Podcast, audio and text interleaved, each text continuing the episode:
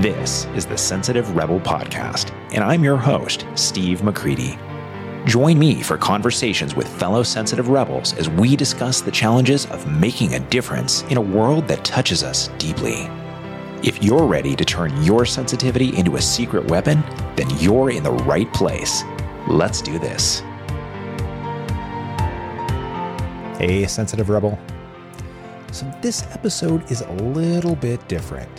You're going to hear a lot about sacred spaces, ritual, and prayer today.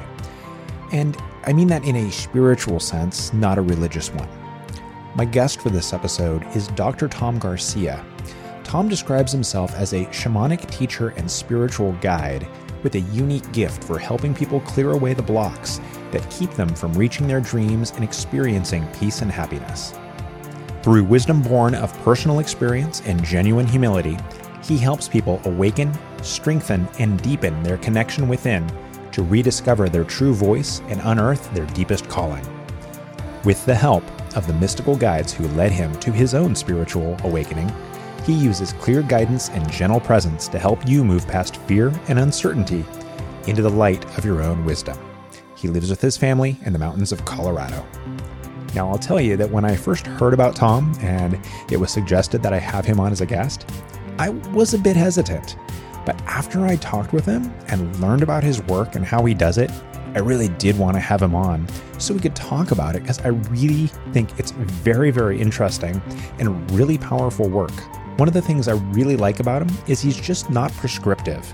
And ultimately, the work that he's doing is just a different form of creating a special, safe space that allows the people that he serves to connect with themselves, to really tune in to their inner voices and get some grounding. And so I think it's really actually very powerful work. I'm really glad that I did decide to have him on. I think you're going to find this to be an interesting conversation, and I'd really love to hear from you and what you think about it. And now, my conversation with Tom Garcia. Tom, how's it going? Great, Steve. Awesome to be here. Oh, thanks for coming on. Really appreciate the chance to get to talk to you about what's a really fun and different topic than anything that I've gotten into so far on the show. So I'm really looking forward to our conversation here. And where I want to start is the question of, what are you rebelling against? Well, on the face of it, it seems like there's plenty of things out there in the world to push against. But what occurs for me that's most up in my world to rebel against is my own conditioning. The way I've been conditioned, domesticated in life, and to break free of that for myself so that I can see the world more clearly, think more clearly, and respond appropriately, in a good way to my world. I like that a lot, because it really gets into this important point of conditioning and of the ways we are influenced from many different angles without even maybe knowing it. So what I would like to know is, when did you become aware of that conditioning and its effect on you? How did that happen? I think it's been going on for a while, like from about the age of 16 or 17, when I really pushed against religion in my life. I grew up Catholic.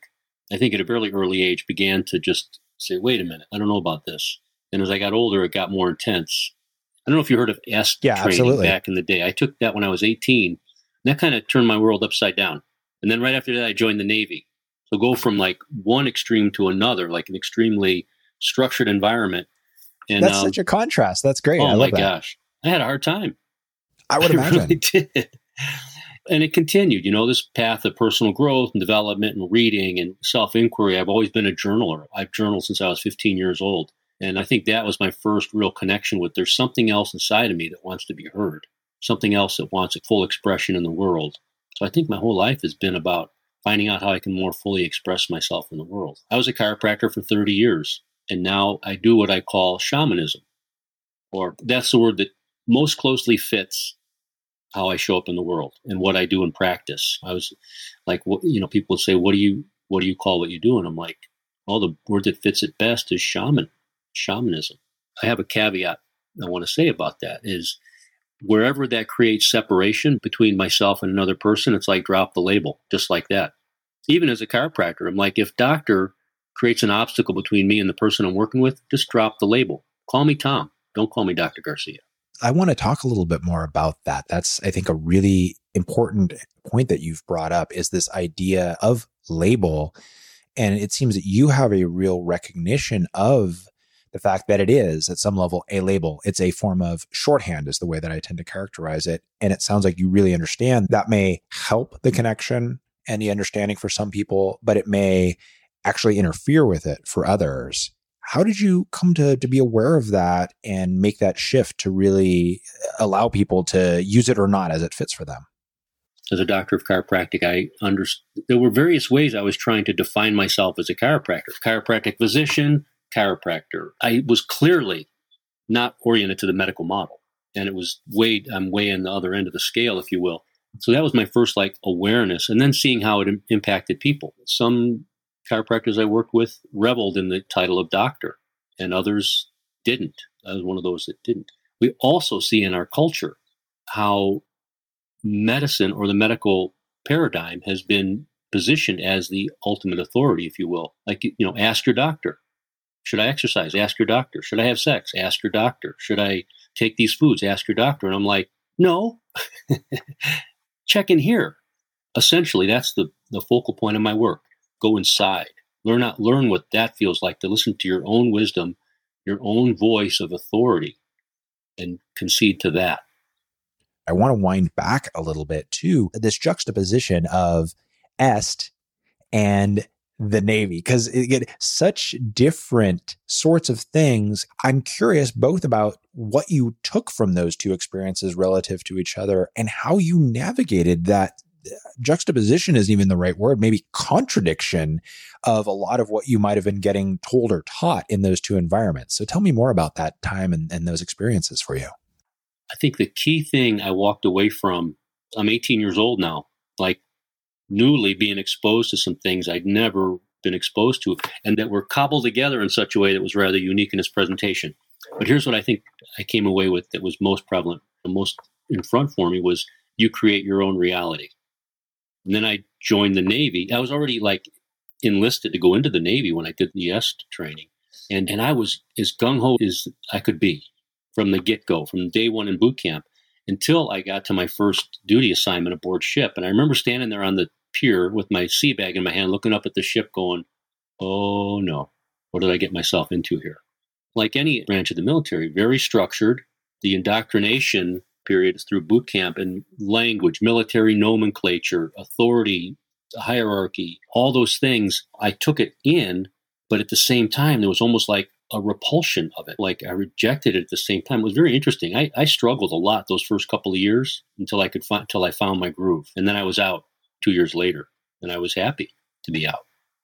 What had made you decide to go into the Navy in the first place? Again, what do I do? 18, 19 years old. What do I do with my life? I was never even a consideration. Some kids when I turn 18, I'm going to join the service. That wasn't even up on the radar for me. So sort of by happenstance, I was looking in the window of a recruiting station, and the recruiter walked out, and there I was, fresh meat, if you will. I was enrolled right into the possibility of travel, adventure, education, job training. Like I say, I went for a hook, line, and sinker.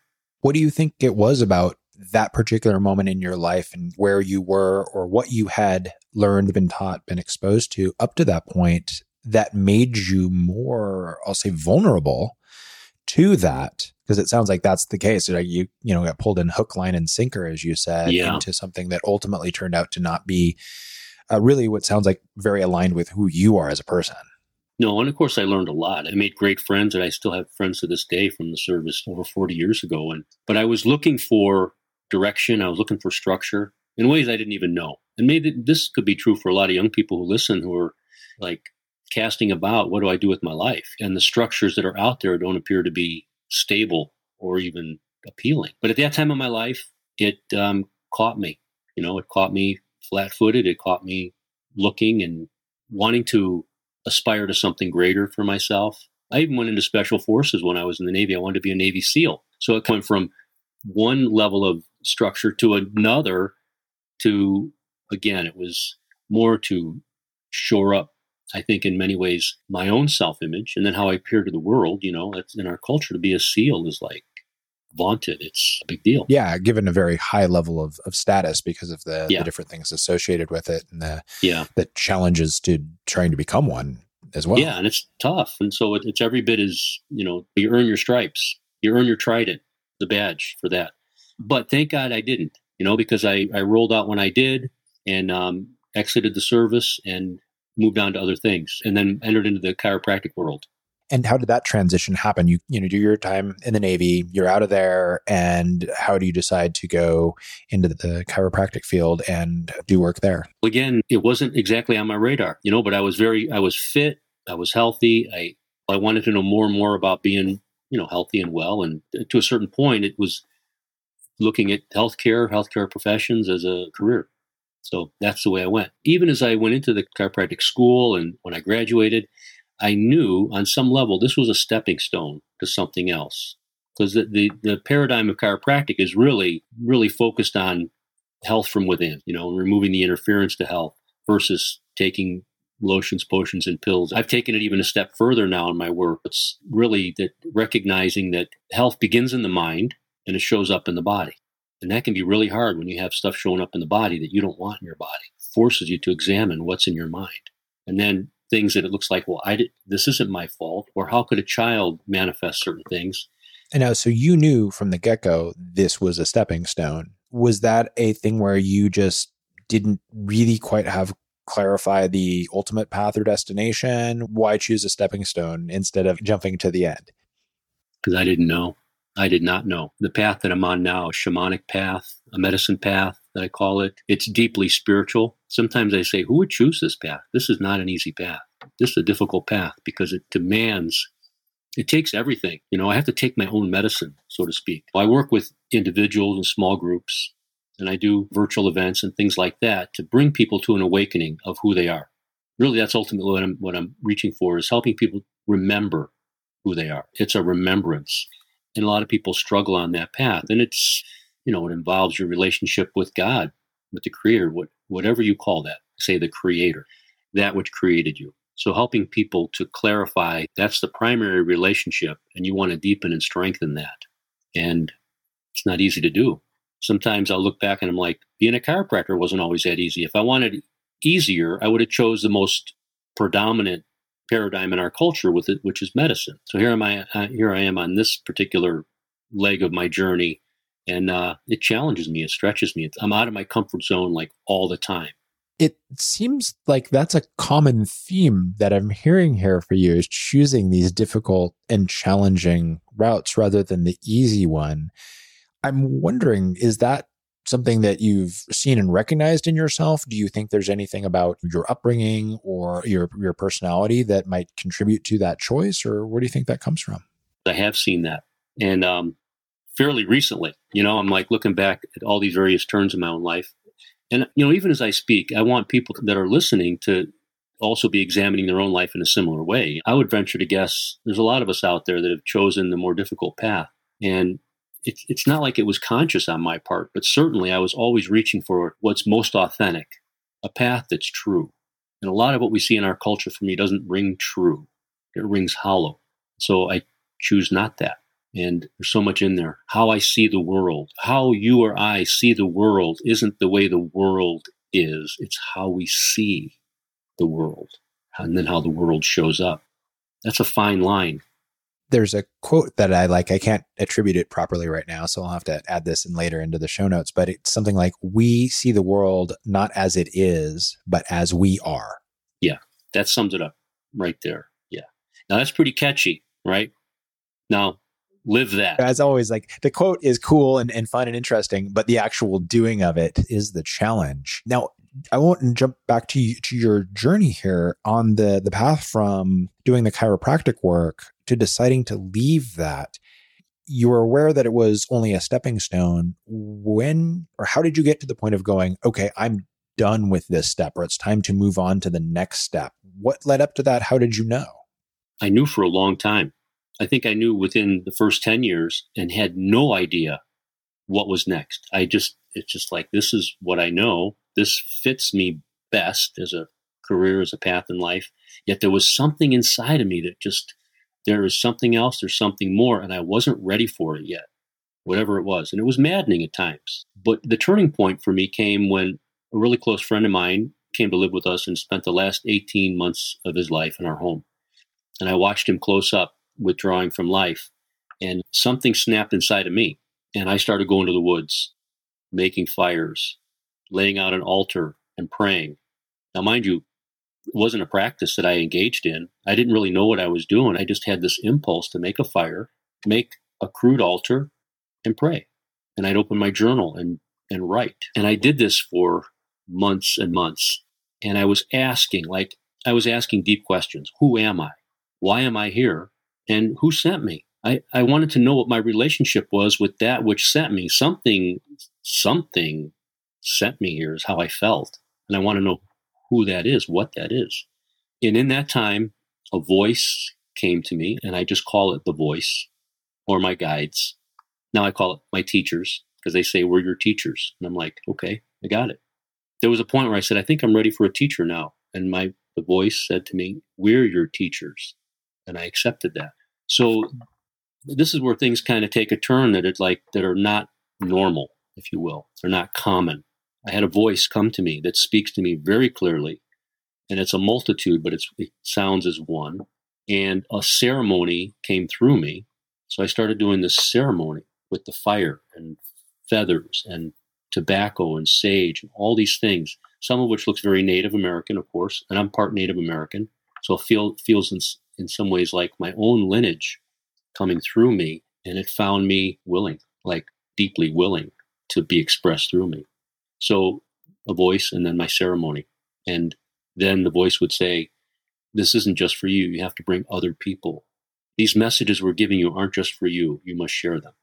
And I'm like, me? I'm just one guy. No pressure. Yeah. I'm like, what? And I would ask the question, why me? I said that, why me? And they're like, because you asked and we answer, and that's how it works. And when we find even one who will listen, we have a lot to say. And when one asks as sincerely as you have asked, we respond. And I understood that to mean not just for me, but for all of us, that when we ask and we ask sincerely for help, for guidance, for information, for our lives, it'll come. And we just have to listen. And that's the flip of it, to listen. So I became a really good listener. And I go in the woods where it was really quiet. There was no cell service, no microwave or electric grids. And I listened. And I hear very clearly my guidance. Now, I'm not always quick to act on it. I'm a little thick-headed, I admit, but there it is nonetheless. How did the experience of being close to this friend and supporting this friend through their dying, how do you think that influenced this shift for you? Yeah, that's really great, because both my parents had passed away, and it didn't happen with them. It happened with my buddy. He was like a brother to me. And to see somebody who was so engaged in life withdraw from life, I was actually fascinated by it. I would shower him every day and shave him. My wife, when he couldn't feed himself so well, she would feed him. And our kids were always around him. And he was in our community. So the whole community witnessed this, what we were doing for him. And also the transformation that we experienced extended out into the community. I was just deeply moved by the whole experience. And when he passed, I brought so much ceremony to his life at the end and in the passing. And my wife also, she was deeply involved with me at that point as well. And then I'm going to the woods. I'm like, he's gone. And I wasn't asking, why did he go and I'm still here? I just started asking, why am I here? Who am I really? The whole experience just cracked me open in a way that was completely unexpected. And I will say this, I understood in retrospect that he and I had something of a sacred agreement between us. And how it was, as I say it like this, long ago before we came, we agreed that at the appointed time we would find each other in this life. And we would help each other to awaken. I would help him out, and he would help me in. Pretty and that's powerful. Oh my gosh, yeah. It still brings me to tears, even to say it, that I don't know that this would have happened for me had we not been in each other's lives in the way that we were. And I suspect that for many of us on a path like this, we have those seminal moments, if not several, at least one, that's the turning point for everything. And that was mine for my life. Does that awareness that this was such this critical sort of moment, and that one that could have easily not been there, right, for you, how does that influence your work and how you go about doing it now? For starters, I'm deeply connected. That's just how I'm constituted. I'm deeply connected to earth and sky and fire. So it's this elemental connection, and that's the shamanic piece. What do you call what you do? What do you call yourself? What do you call what you do? So I'm a shaman. I work shamanically on the earth, at the fire, elementally. It's deeply spiritual. I ask deep questions of people when they come to the fire, and I'm listening for what they say, what they don't say, what's between the lines, what they're trying to articulate that they can't quite articulate. I help them to find the words and find the language for how they self-identify in their life and what they aspire to. Even if they're doing their life's work and they're deeply, devoted to it, what's the deeper place that you're wanting to go with this and what you have to offer people, and what you have to bring to the world? That's what I do. That's how I work with people, just like that. And as you started to take these rituals and these things that you had been doing by yourself in the forest, and you started to say, okay, hey, I want to bring this to others. I want to do this with other people. How did that experience of starting to do it feel? In my mind, I'm imagining that seems like something that could be incredibly scary and uncomfortable, because it strikes me that there's a tremendous vulnerability around that. So I'm interested in hearing what that was like and how you walked that initial part of the path of this work. Yes, it was scary and uncomfortable. Yes, I resisted it. And yes, I listened. So I was, like I said earlier, being out of my comfort zone. It is not comfortable for me most of the time. It's at once deeply gratifying, and I always feel vulnerable. It's an interesting juxtaposition. I always feel vulnerable. The one who knows that the best is my wife. She sees what I go through, my struggle, my internal struggle. And I know my struggle, it's not just my struggle. It's everybody's struggle who is attempting, who's moving toward being who they really are, who they truly are. That's hard in this world. In a world really that hard. Conditions us to be something we're not. And for you, becoming who you are in this case, it's not exactly some common mainstream thing. So you get the added bonus of being you and honoring you is walking this path that is very different from a lot of what our world has decided is normal and appropriate. I'm curious with the vulnerability piece, how do you continue to move forward in these situations? How do you sit with and navigate that vulnerability in a way that allows you to go forward instead of withdrawing or backing off of it? Yeah. I have to stay grounded, number one. So I have my spiritual practice every day. Every day I read from A Course in Miracles. I don't know if you're familiar with the book, yes, but it's an incredible spiritual guide book for me. If there was a guide for me, that's it. And I read every single day and make notes and journal and pray and meditate. Now, I'm not a great meditator, which is to say I don't meditate for an hour or, like that. And prayer and meditation are distinct. They're not the same. And so prayer for me is a communication between myself and my creator. It's a natural communication between the created with their creator. So every day I pray in my own words. I find my own language to speak to that which created me and sit quietly. And if there's any fear up in my field and that sense of vulnerability that can be frightening like that, it helps to quell it. It brings it down. And, it's like, okay, now I think I can do what needs to be done today, every day, what needs to be done. I'm interested in your perspective on the both importance and power of ritual. It's obviously an important part of your work. And so I think you can bring a very important insight to it. So I'd like to hear some about your thoughts on that. Well, ritual is doing the same thing over and over. Essentially, that's a ritual. And I think we're wired as human beings to respond to ritual. We can even respond to negative ritual. But ritual it's how we're conditioned in a way, in many ways. But we can create our own conditioning by adhering to a ritual that supports us and empowers us. For me, in the morning time when I do my prayer and meditation and reading, it's a ritual. I make my coffee, I get to my chair, sit down, and I know that for the first hour or so of my morning, I'm going to be reading and writing and sitting quietly. And that ritual has a tremendous impact on the outcome of my day. Is it grounds me for the day, it centers me for the day. And I suspect if that's not a part of someone's daily routine, they find themselves in the skinny branches at some point in the day or flapping in the wind, like just unmoored by what's happened over the course of the day. And conversely, you know, when you do adhere to your ritual in the morning, no matter what happens, at least you remember you took time to connect, to get connected. And that's how I think of it. It's like getting connected first thing, plugging in, and then going out. And that's where the ritual, doing the same thing reliably, day after day, bringing all the meaning that I can to it. So it's not empty. It's not by rote. It's not what somebody else gave me, per se. It's my own set of steps that I take to align myself with the energy of life. For these fire circles that you do and those rituals, which are things that you've developed over time, mm-hmm. people who are coming into those, mm-hmm. to them, it's not a ritual that they've built or that they've necessarily experienced before. What are the things about it and how it's constructed and how it works that you think give them the power that they have?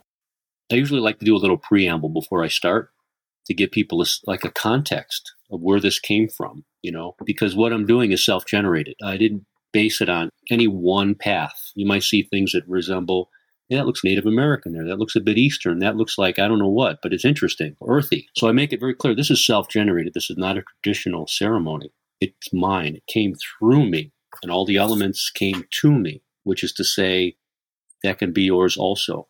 Things come through you and to you. You can claim them that way. And then, so then what I do is it's in itself grounding. You know, I welcome the directions, honor the four cardinal directions, the above and the below and the within. And then I honor the land that we're on, because this land, you know, it's the earth that doesn't belong to us, but we belong to it. And then those ancients that have moved across this land over the thousands of years, even honoring their presence, their passage, and acknowledging that the ground we stand upon is holy ground because of who we are and what we bring, and because of those who've gone before us. So in saying those kinds of things, it helps people to connect more viscerally with the rock they're sitting on, with the earth that their feet are on. And then the ceremony itself, or the ritual itself, has, I think, the natural effect that people recognize how ritual brings them to center, brings them to home within themselves. And then one more thing too is the fire. The fire is universally recognized. I see it time and again. It's consistent how people drop into a really tender and vulnerable place within themselves. And then one more thing, especially at the transitional times of day. So if it's in the morning before sunrise or in the evening at sunset, there's this sort of magical in-between time that it has the same effect on people as it does on me. An opening. Those times are, at least in my mind, I think of them as times of transformation, in a sense, right? There's a shifting and a transformation occurring. And so mm-hmm. witnessing that, I see how it could facilitate or support one's own transformation, perhaps. Yeah, very naturally.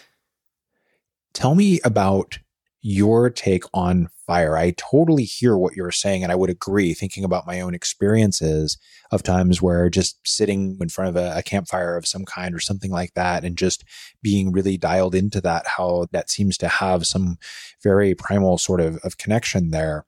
Why do you think that is, that it has that sort of power and impact on us? What's your take? It is, like you say, a primal element. And for thousands of years, people have gathered around the fire for warmth and protection, for community, and I believe for communing with the divine. It's transformational. It transmutes. You know, you take firewood, it burns. Wood that's been absorbing sunlight for all of its life until it's part of the wood pile, you put it in the fire and it releases light. It's like a miracle.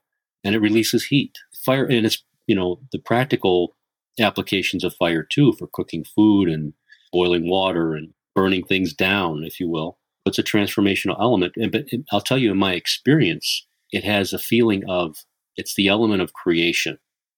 It's dynamic. It's burning what we feed it. the metaphors of the fire are really great. To burn with your own intensity, to let your light be seen, to not hold back. If you look at how a fire burns, it burns with its own intensity. It burns as it will. It's a powerful elemental expression in the world. It really is. Yeah, it really is. You know, what is the general experience of being a part of these rituals, these fire circles that you do, so we can get a sense for those listening of what that looks like, smells like, sounds like, feels like? If we talk about different kinds of gatherings, you know, for example, I had a group of school teachers at the fire, elementary school teachers, 7 women that all worked together, really close and really struggling through COVID and the bureaucracy of the school system, and they didn't really know what they were all coming into. 1 or 2 had a sense, but most of them didn't. And it was really interesting to see how quickly they all just really dropped into this connected space together, you know, with me. And so I'm like a facilitator. I'm holding space, which doesn't seem like I'm doing much, but I'm doing a lot to hold the space for people to show up in. So, you know, I do several things. I lay down the circle, so creating a sacred circle to delineate the outer from the inner for this time that we're together. We're in sacred space together. I say things like, I set our sacred circle this day with prayers and intentions. And I say words we all recognize to reclaim the language, the power of language for ourselves. Peace and understanding, love, joy, wisdom, guidance, clarity. And I use cornmeal, salt, and tobacco to sprinkle around as a blessing, as an offering, as a symbol of protection, if you will. Not that we're protecting ourselves from anything. It's just to say we're declaring a zone of safety here together. We're in safe space together. So creating safe space is really important and essential to what I do. And then honoring and welcoming the directions. That ritual alone locates us in time and space. I used to say that when I did this, that I was letting spirit know where I was on the planet. But what my guide said to me, my voice said to me, was, we always know where you are, but sometimes you don't. That's great. I like that they have a sense of humor. Oh my gosh. They're funny. Yeah. And we're their greatest source of humor. That doesn't surprise me. Yeah. So locating ourselves in time and in space, honoring really this feeling sense of honor and gratitude for all that we have, all that we're given, the space that we're in, our lives, you know, bringing a great sense of sacredness to the moment that we're in together. That's what I do really well, to create that sense of safety and sacredness and a trust and connection to spirit, honoring the ancestors, honoring the grandmothers and the grandfathers and all those who've gone before us. And all of us have had those who've gone before us. And so we come together in a way, it's ground zero. I say I'm a fundamentalist. Fundamental, what we're doing here. We're at ground zero. It's a level playing field for all of us. It doesn't matter whether you're a multimillionaire or something less, far less. We're all the same here, and we're all human, and recognizing and honoring that. One of the things I help people do is to pray. And by what authority? You know, just like blessing, by what authority? Don't we just relegate blessing to the clergy, the priest, the rabbi, the pastor, the minister? And what my voice said to me was, blessing is for you to do. It said that as clear as a bell to me. You bless. You bless yourself first, then bless your world, everyone in your world. And to pray. So often we pray silently. Sometimes not even that. We're so awkward with prayer. I don't know how to talk to that.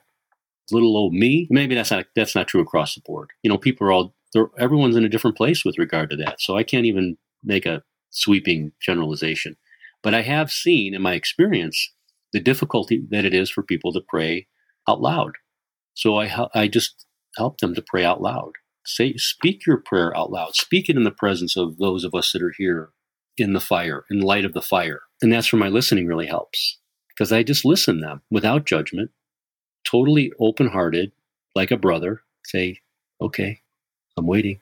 And haltingly at first, people will begin to pray. And then more strongly as the night wears on, if we're saying, offering multiple rounds of prayers and have many things to pray for, pray about. And pretty soon they're like, wait a minute, I have another prayer I want to offer. And it goes like that. And I often pass around a basket of dried sage to symbolize in this natural substance that grows on our land. I say it holds our prayers. Say your prayers with heart and intention, and then put it to the fire, and then up in smoke. Symbolically, it's taken by the fire into smoke and then released to spirit. So bringing a bit of a sense of, I don't know if magic is the right word, but it feels like that. A bit of magic into our lives with respect to our ritual and how we communicate. And that deep felt feeling sense of connection to the intelligence that gives us life.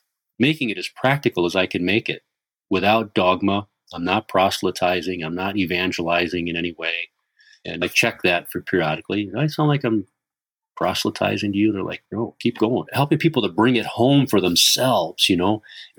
I often say, it's not about my way, you knowing my way and then following it. I'm saying, I want you to follow your own way, to know your way. It really sounds like you're creating a space and a vehicle for them to turn inward, to connect to themselves, and to be able to find expression for that. Yeah, exactly. And there are some really key elements to what I'm doing that I introduce. First and foremost, like I said, is your connection with your creator. By whatever name you give it, it's yours. It's your connection, not mine. I have no business interrogating you about it. But since we're working together, let's talk about that.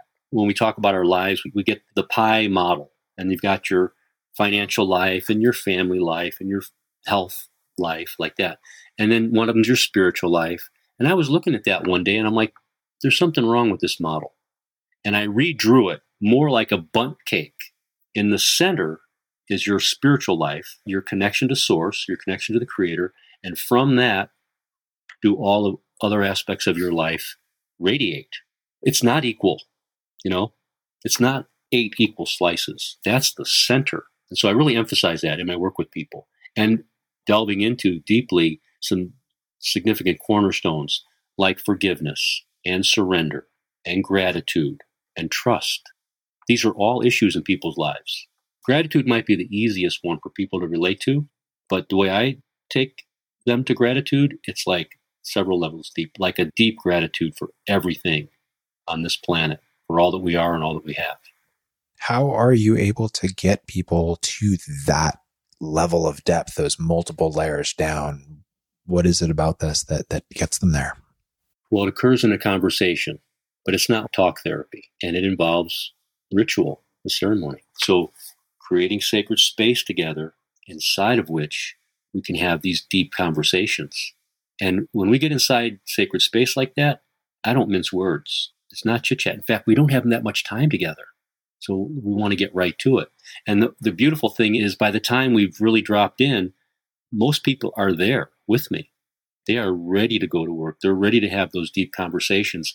And oftentimes, they'll begin to tell me what they're here to work on without me quizzing them to get to the meat of the issue. But I do help them to get there. This is super interesting to me because you're talking about the idea of safety, right? The concept of creating a safe space. And I absolutely hear in what you're talking about how that would happen in your acceptance and your openness and the neutrality in which you approach so many of these things.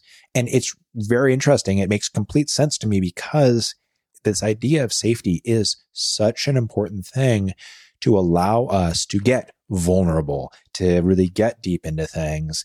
And it sounds unlike, say, what a coach or a therapist might be doing, where they're doing it more in a really psychologically focused way. You're doing it in this very kind of broad way, because there are elements to it that are relational. There's elements to it that are symbolic and physical. But it sounds like the nature of it makes it very powerful to people and really puts them in a space to get connected with themselves, which is the other part that you're adding, and able to pull some things out and let them out in a really powerful way. Yeah.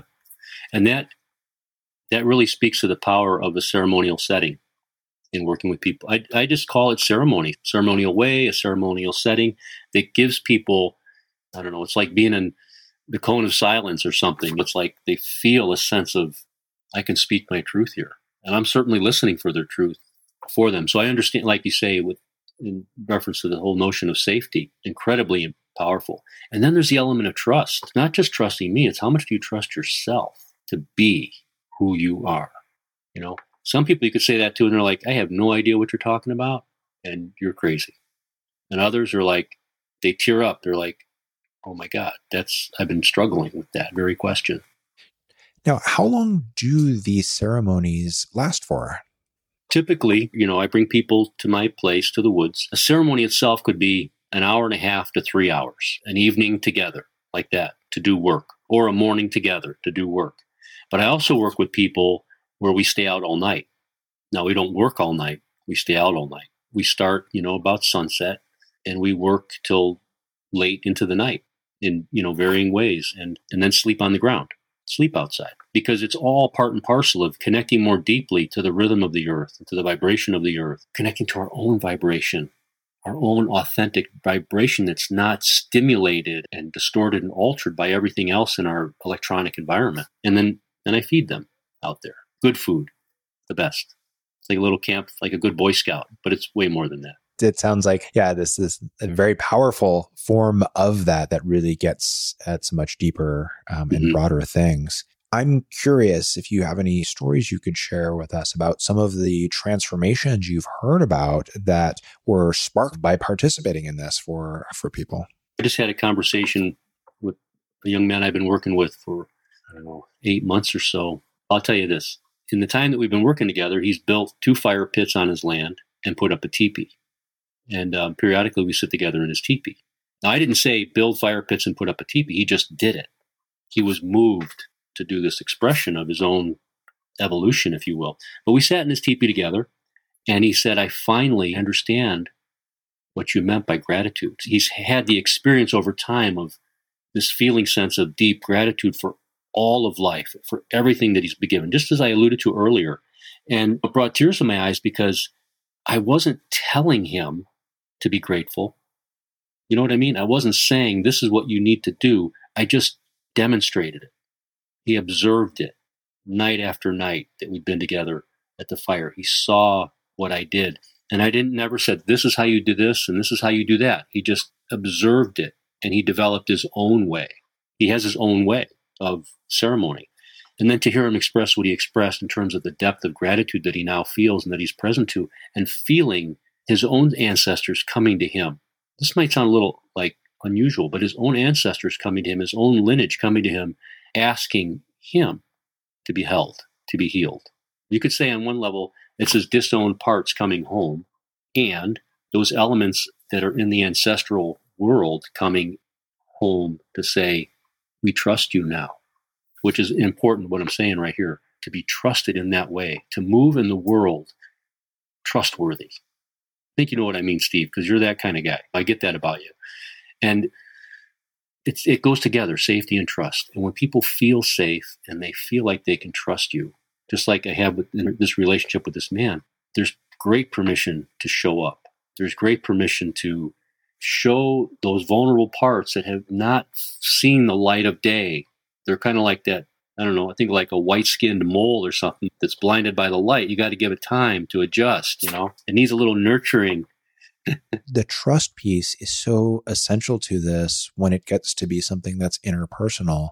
Mm-hmm. It's such a key piece of the safety that people need to know that you are safe, that they can be whoever they are, wherever they are in that moment. And that as anyone who's done any deep inner exploration knows, you may find some things that are shocking or surprising, some things that are unexpected, and it may show itself in all kinds of surprising ways. And if the people witnessing that don't have the ability to stay grounded and stay centered when that comes out, that can be really problematic. Yeah. But it sounds like you're really able to do that, to, as you said earlier, hold that space and really just hold that there for them so they can do their work.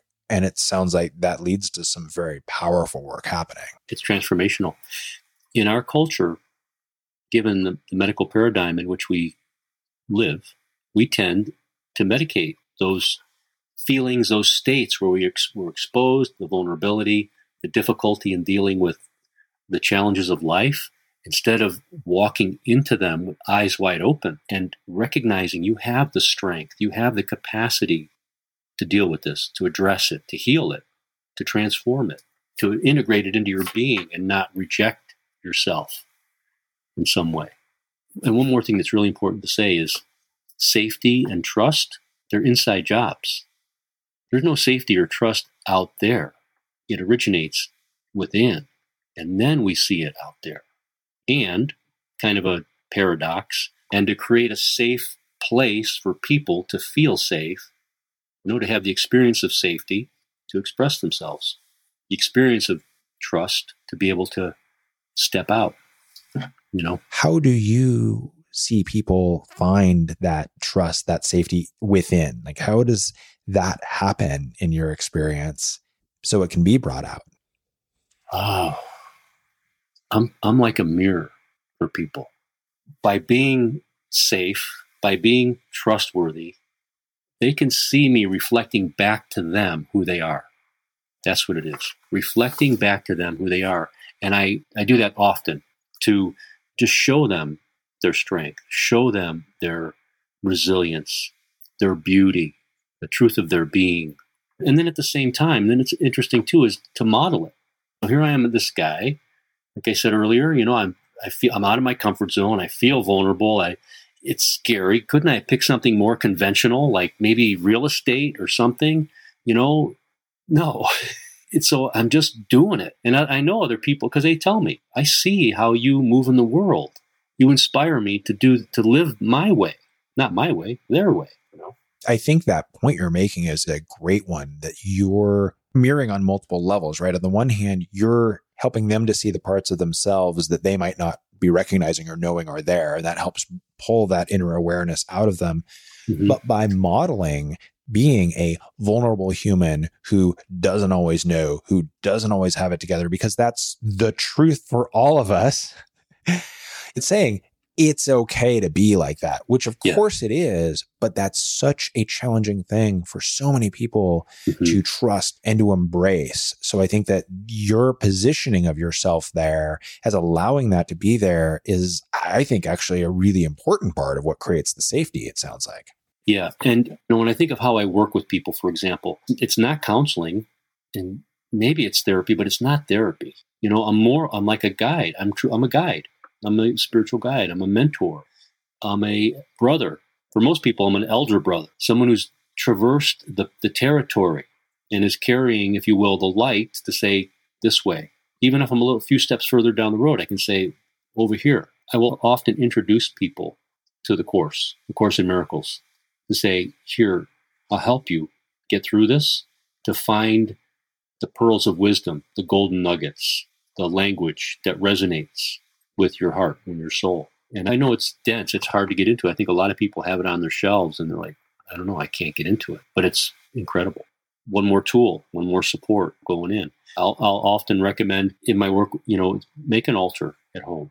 It's like a visceral, tangible thing. Make an altar. It's not the altar itself that has the power, because that's inside of you. The altar's not a thing, it's a devotion. And when you see it outside of you, it's a reminder of what's holy in you and sacred in you. And pray every day. Pray and meditate, even if it's only for 5 or 7 minutes. Take that time to connect, to breathe deeply into the silence, to whatever extent you can create silence for yourself.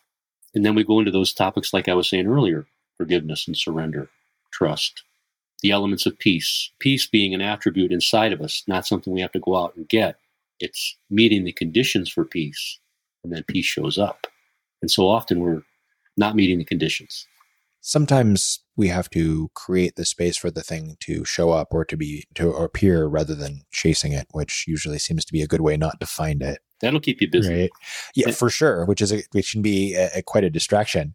Coming back to the idea of labels, I want to ask you about a couple of words you've used repeatedly during our conversation today, because I'm interested in getting how you might define them, because I think they're words that are probably loaded for a lot of people. And the two ones I'm thinking of specifically are sacred and prayer, because I think for some people, those have very clear religious origins for them. I get that's not the framing that you're coming with, but I'd like to hear you in your way define what you mean by those words when you use them. I use those words deliberately and consciously, because I know they're charged. They have connotations that seem to be pre-existing, just like God. You say God, and it could mean, oh my gosh, so many different things for people. But sacred is, even the definition might need some defining, like that which is holy or that which is whole, that which is beautiful and truth, is sacred. Recognizing, I guess you could say, and I say, as it's been told to me, everything is sacred. And to recognize the relationship that we have with others is sacred. How we move upon the earth and how we interact every day is sacred activity with all the things in our environment that we just take for granted. We call it sacred. And here's something else. In defining words. So my work I call Reclaim the Sacred. And it's literally that. Reclaim the sacred in language. Take back the meaning and give it all the meaning I can give it. These words like sacred and holy and prayer and forgiveness and innocence and trust and beauty and truth. Give them all the meaning I can give them. And prayer, as I said earlier, is a natural communication between the created with the creator. That's what it is. It's a communication. And the Course says, you have the most unusual habit of not communicating with your creator. And I would say, yes, that's pretty true in our world. And so to pray is to bring back that activity, almost in a way to take it out of the church, if you will. Now, it can stay in the church just fine, but to reclaim that word and say that word best describes the communication that I have with the intelligence that created me. I call it prayer. I love that. That's such a clear, at least for me, thinking from outside, I'm like, okay, yeah, that really resonates with me and I really get what you're getting at there. And I think that is such an important and powerful thing. So thank you for the clarification there. Yeah. I want to say too, that more than adding things to our vocabulary or more than adding things to our things to do, it's more a practice of removing the obstacles, just simply taking away the obstacles to our sense of connection like that. We are really good at getting in our own way and hiding from ourselves, aren't we? Staying extraordinarily busy. And also, I want to say the word apprehend, like to apprehend or bring to us constructs, be it religion or some practice or my guru. And I don't want to take anything away from any of that, except to say it's all inside. Disconnect with what's already inside. And there's nothing outside to go get, I think that's it right there. And that's really what I'm hearing you're about, is helping people connect with what's inside and creating the space, the ritual to allow it and support it in coming out. Yeah. I even say about what I do, like when I do my ceremony. Now, I like to be irreverent now and then. I'll even say, this is just my dog and pony show. And it has all the meaning I can give it. And it's deeply meaningful to me. But I know the meaning isn't in it. It isn't in the stuff. It's in what happens inside of me in the practice of it. And maybe that could be said to be the meaning of the value of anything, whether it's chanting or meditating or praying or doing the rosary or walking a labyrinth, like all the different ways we have to connect with the sacred, what's holy within us, what's uniquely our own. There's just a few more things I wanted to explore with you here. So this transformative work that you do, so much about helping others to, I guess you might even say, to transform themselves or however you might put it. But the thing I'm interested in, the question that I have for you is, how has doing this work transformed you? Well, in one respect, it's made me a better human being, a more true human being, more authentic, more connected, better husband, a better father, better community member, a better friend. It's helped me to have more compassion for myself and others and to be more forgiving. I've been on a path of forgiveness for a long time, many years, and just how that alone, and infusing my work with that quality and also presencing that, what needs to be forgiven in your life such that you're free. So it's free. I'm more freed up in that way. I'm happier. I'm more content. I have great relationships. I was just telling my wife today, we were out for a walk together, and I said, there's almost nobody in my life that I wouldn't want to be connected to. You know what I mean? Like, I'm not in any kind of messy, drama-filled kinds of things. So it's really a great reflection. It's, oh, that's almost completely gone away. One of the things I'm curious about is, what would you say have been like the biggest challenges for you in doing this work? Overcoming my own self-doubt, questioning my value, my worth. This goes way back. It's like old stuff and keeps cycling around again. My value, my worth, the doubting Thomas in me that's alive and well. I mean, he doubts everything. I go to the fire a lot myself. And like I said, every day I have my prayer time. You know, it's a process too. It's like I said earlier about taking my own medicine. I go to the fire and I unburden myself. I think of it like this, like taking the burden off of my shoulders and leaving it at the fire. The accumulated burden of days and weeks, the toxicity of life becomes part of my burden, just leaving it at the fire. So that's an ongoing challenge. To just keep letting go of my distortions of what's out there, my perspective, my what I make up about me, what I make up about you, what I make up about them, about it, forgiving myself, all those things. I say as soon as I roll out of bed in the morning, I've got something to forgive. I don't know, I'm making something up about something. And that's an important point right there, the challenge of that. And I had someone ask me who's having a hard time forgiving someone in his own life, in a business partnership that fell apart. He said, how do I forgive? And I'm like asking myself all over again, what is forgiveness? What is it? And what came to me was, it is a way of being. It is a way of moving through the world. It's a state and a practice. I could say that's been the greatest challenge, and also the thing with the single greatest rewards that come with it.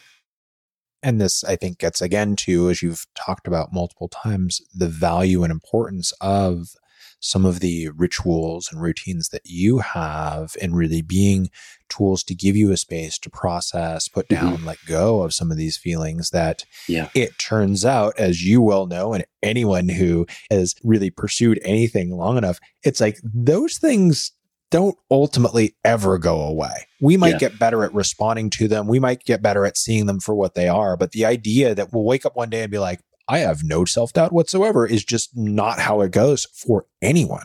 Yeah, I've heard it said, a different devil at every level. And this notion of what I've heard described as the imposter syndrome. I've had that. And I think, oh, is it just me? And then I'll see someone who's operating at a really high level who just moved to the next level of their business, and they're already doing extraordinarily well, talking about the imposter syndrome. And I'm like, oh, this could be a universal thing. Yeah, it is truly in my experience, absolutely a universal thing. And it comes and it goes, but it continues to show up as we up-level ourselves and stretch ourselves and grow, because it's like what you were saying, you know, a new devil at every level. I love that. I've not heard that before, but that I think finds a really helpful way to capture it so that we're not surprised when it shows up again. It's like, wait a second, I thought I was done with this. It's like, no, you just finished the other level of it. You've got a whole other level here of it. So this is the new one. So that's where having, this was described to me years ago. It's like you try something. When I was in college, I was so happy to be free from my job and back in school that I tried out for this dance team. And I was not a dancer. And I was taking ballet and jazz just because I wanted to move and dance, and then got invited to do like this production of like a dancing. I'm like, but I'm not a dancer. What I'm getting to is you stretch yourself in that way, and then you got to have those things you can go back to that you're really good at, that you're comfortable doing. For me, it was lifting weights and running. Like I was comfortable doing those things, but to dance, that was like way out there. So to have those grounding practices, that's the point. Tom, one thing that I like to do with my guests, if they want to play along, is I like to take a little bit of time at the end here to dig into a current challenge or difficulty that they're wrestling with, and kind of and dig through it with them and see if we can sort it out. So if that's something you're interested in and you've got a thing in mind, we can go ahead and do that. Sure. Yeah. So tell me then, what is a current challenge or struggle that you are wrestling with a little bit? I'm part of a conference happening this weekend, and it's A Course in Miracles based. And I'm being billed along with Marianne Williamson and Gary Renard and Lynne McTaggart and a host of other people who are well known in the Course in Miracles world. And I find myself dragging my feet terribly in promoting through my world what I'm doing. It's almost like, oh my gosh. On the one hand, it's something that I, without fully realizing, have aspired to for a long time, to be, occupying rarefied air with some people who are really accomplished in their field. And at the same time, there's that part of me that's like, oh, is there a rock I can crawl under until it's over? Self-sabotaging, imposter syndrome. There you go. It does definitely sound like that's showing up here. Now, as you look at this event, what are you afraid of here? You know, it's so weird. This comes up again and again. I am afraid of being seen. Yet at the same time, everything I do is self-exposure on one way or another. It's just incredible. And it's still there. What are you afraid that they'll see? You know, it's getting harder and harder to find something like good, like they'll find out I don't know what I'm doing, or I don't know what I'm talking about, or I'm not true to my path, or something like that. And those things aren't really true. It's something old. It's something afraid of being embarrassed, afraid of being humiliated on some level. I've addressed these things before, but they come up again. Like, there they are. It definitely sounds like this is for you, stepping up to another level. And so these things are showing up again in a different way, because it's like, yeah, well, you're good, but you're not that good. Right? Yeah. And also, I recently did a summit, a shamanic summit, and had like over 200 people reach out to me through that summit. I mean, I was like blown away by the response. And I'm like, what I wanted, there it is. And I'm like, pull it back a little bit. Well, it's one of those things, right? Where it's like, one of the scariest things, it turns out, is to actually connect with our power and our ability to influence and shape and impact. Yeah. And I'm wondering if that's not what's happening here for you, as you're seeing these big names that people know and are big ones. You're going, wow, this is a chance to really do that. And that's scary. Yeah. As you were saying, what you were just now saying, I'm thinking, oh, there's some responsibility that goes with that. Am I up for it? Now, my voice tells me, what do you think we've been training you for all these years? We've been preparing you for this. Exactly, because I would argue that you getting to be a part of this is a byproduct of the work you've already been doing. You're already at the level you need to be, right? I agree. Yeah.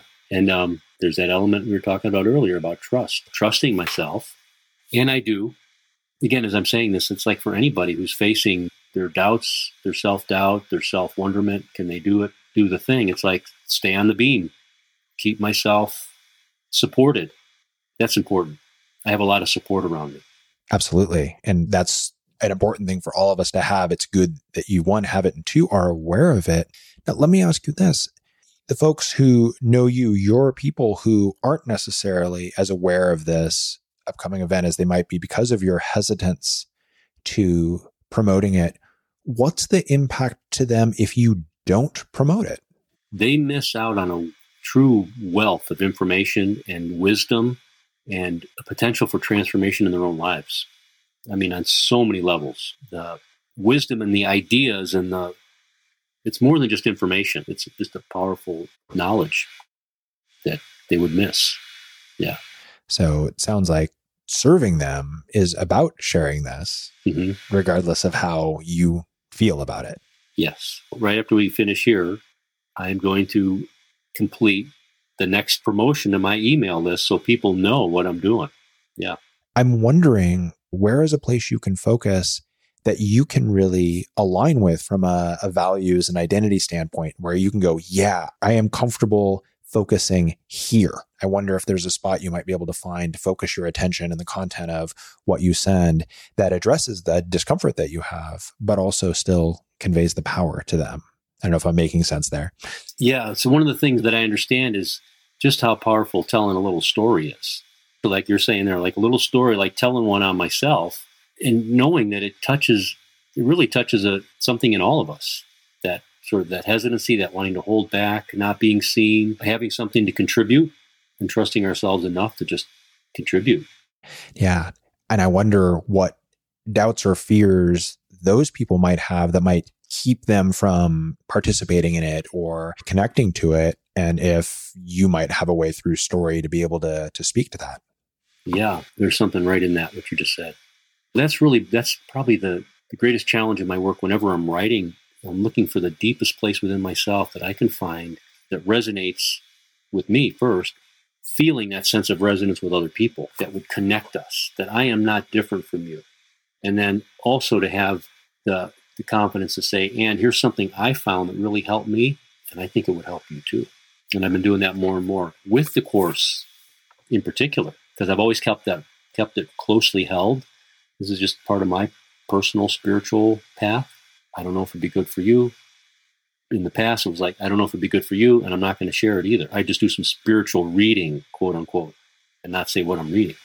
Now, the other thing that comes to mind for me with this, as long as we're on the topic of Marianne Williamson, is her poem, Our Greatest Fear. Yeah. That's it right there. Exactly, right? Exactly. And I'll include a link in the show notes for everyone who's listening right now and doesn't know it. And I will encourage you strongly to go read it. It is really powerful.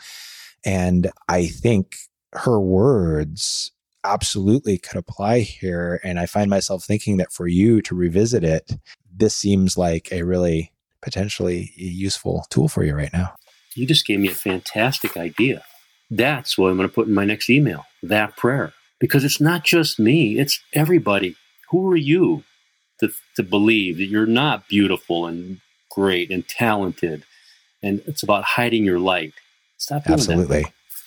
That. I've been looking forward to seeing this email because I'm sure it's going to be a great one now. You've got this event coming up. So my last question is going to be, what's next for you? And so clearly that's the most immediate next. But beyond that, what else is on the radar for you as far as your work, what you're doing, and how you're going to continue to do this really great work of helping people get connected to themselves and letting themselves come out and be and emerge into the world? So what's next? I'm currently developing a program where I'm going to share my fire ceremony with people, but then also teach them elements to create their own ritual, their own ceremony as a space inside of which they can drop in and connect more deeply.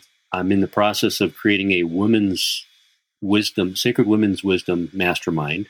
So working with women, like when we're talking about safety is like paramount for women, especially working with men. And my voice said, do that.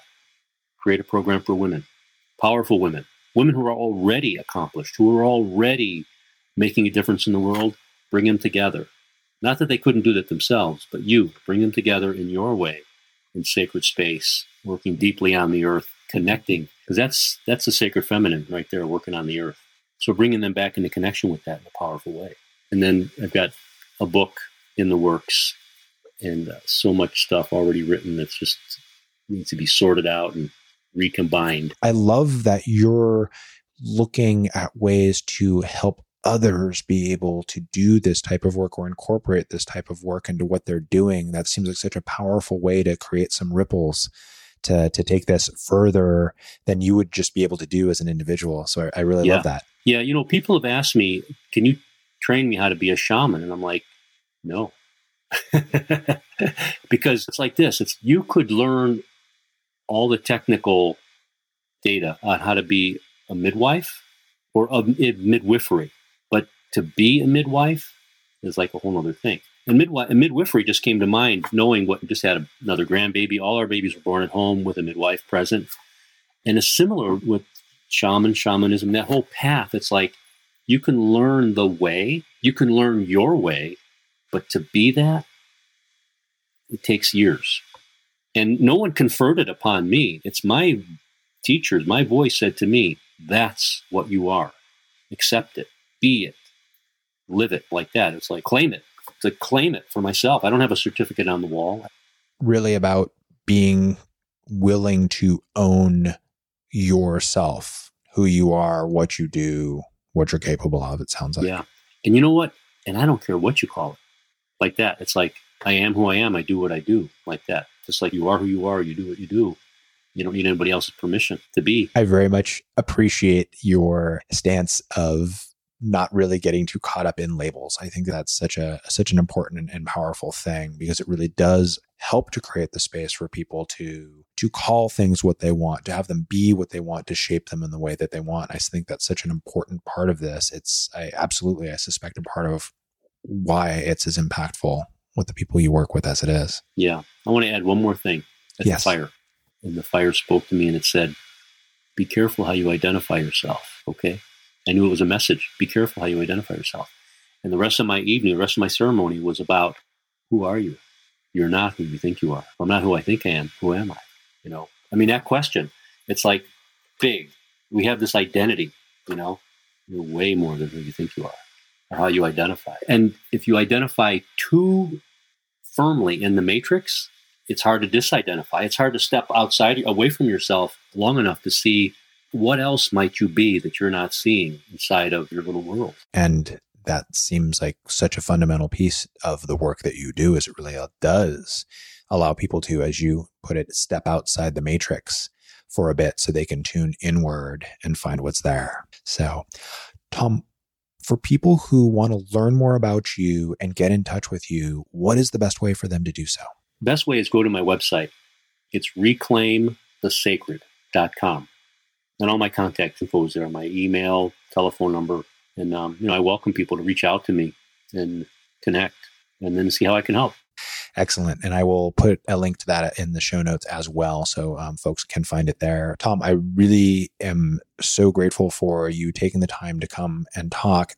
This has been so very interesting to me, and really appreciate your openness about your process and the way that you go about doing this. And I'm grateful that you are out there in the world doing the work that you are, because no doubt it's touching a whole lot of people and very powerfully. Yeah, thank you, Steve.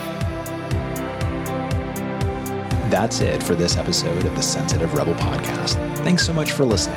You'll find show notes, other episodes, and a whole lot more at sensitiverebel.com. We'll be back next week with another conversation. Until then, keep moving forward.